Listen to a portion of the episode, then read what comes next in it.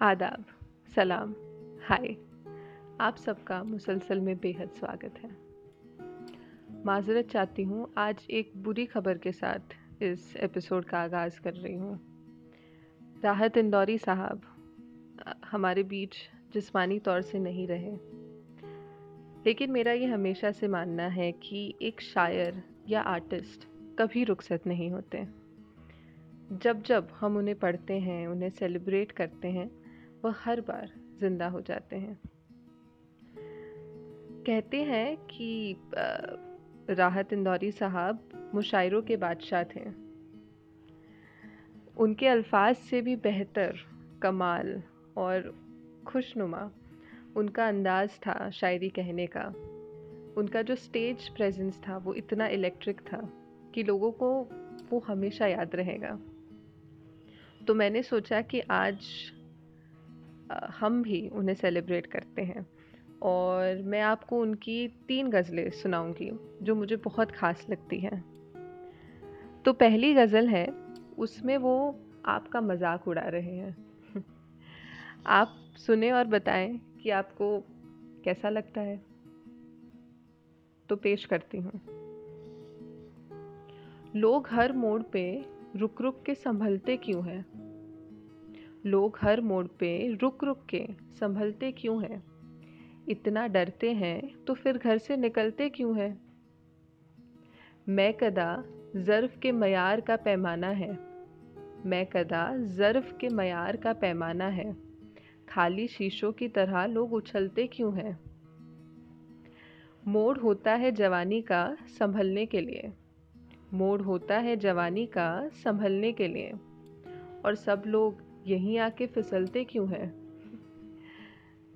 नींद से मेरा ताल्लुक ही नहीं बरसों से। हमारी जनरेशन को शायद ये शेर काफ़ी रिलेटेबल लगे। नींद से मेरा ताल्लुक ही नहीं बरसों से। ख्वाब आ आके मेरी छत पे टहलते क्यों हैं? मैं ना जुगनू हूँ, दिया हूँ, ना कोई तारा हूँ। रोशनी वाले मेरे नाम से जलते क्यों हैं? तो ये राहत इंदौरी साहब का कमाल है कि हँसते हँसते आपसे बहुत बड़ी बात कह जाते थे। अब उनकी दूसरी गज़ल सुने। वो इसमें आपको हौसला दे रहे हैं। वो आपसे कह रहे हैं कि दुनिया तो ऐसी ही है। तुम अपना हौसला बाँध लो। तो ये दूसरी गज़ल सुने उनकी। दिलों में आग, लबों पर गुलाब रखते हैं। दिलों में आग, लबों पर गुलाब रखते हैं। सब अपने चेहरों पे दोहरे नकाब रखते हैं। हमें चराग समझकर बुझाना पाओगे। हमें चराग समझकर बुझाना पाओगे। हम अपने घर में कई आफताब रखते हैं। आफताब होता है सूरज। तो वो कह रहे हैं कि हम अपने घर में कई आफताब रखते हैं, तुम हमें चराग समझकर बुझा नहीं पाओगे।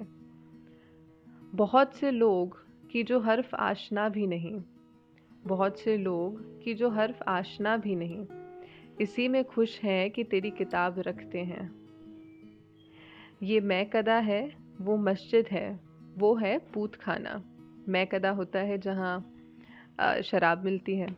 वो मस्जिद है और वो है बूत खाना बूत खाना जहाँ मूर्तियाँ रखते हैं। कहीं भी जाओ, फरिश्ते हिसाब रखते हैं। ये मैं कदा है वो मस्जिद है, वो है बूथ खाना कहीं भी जाओ, फरिश्ते हिसाब रखते हैं। हमारे शहर के मंज़र ना देख पाएँगे। हमारे शहर के मंज़र ना देख पाएँगे। यहाँ के लोग तो आँखों में ख्वाब रखते हैं। वाह, अब उनकी तीसरी गज़ल।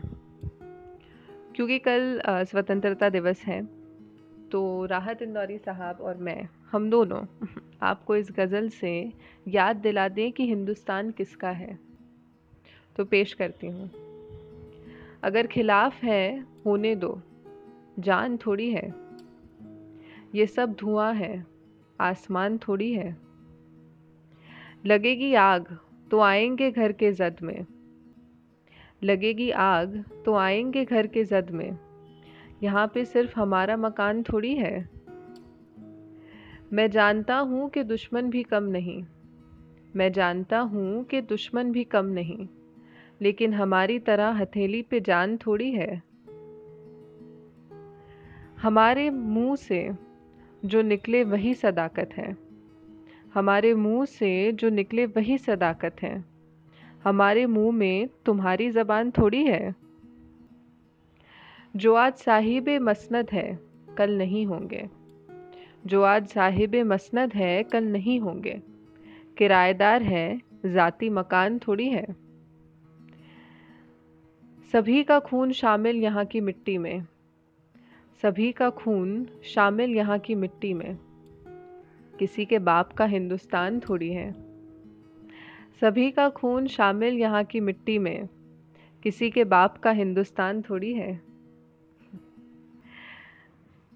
राहत इंदौरी साहब बहुत ही बहादुर शायर थे।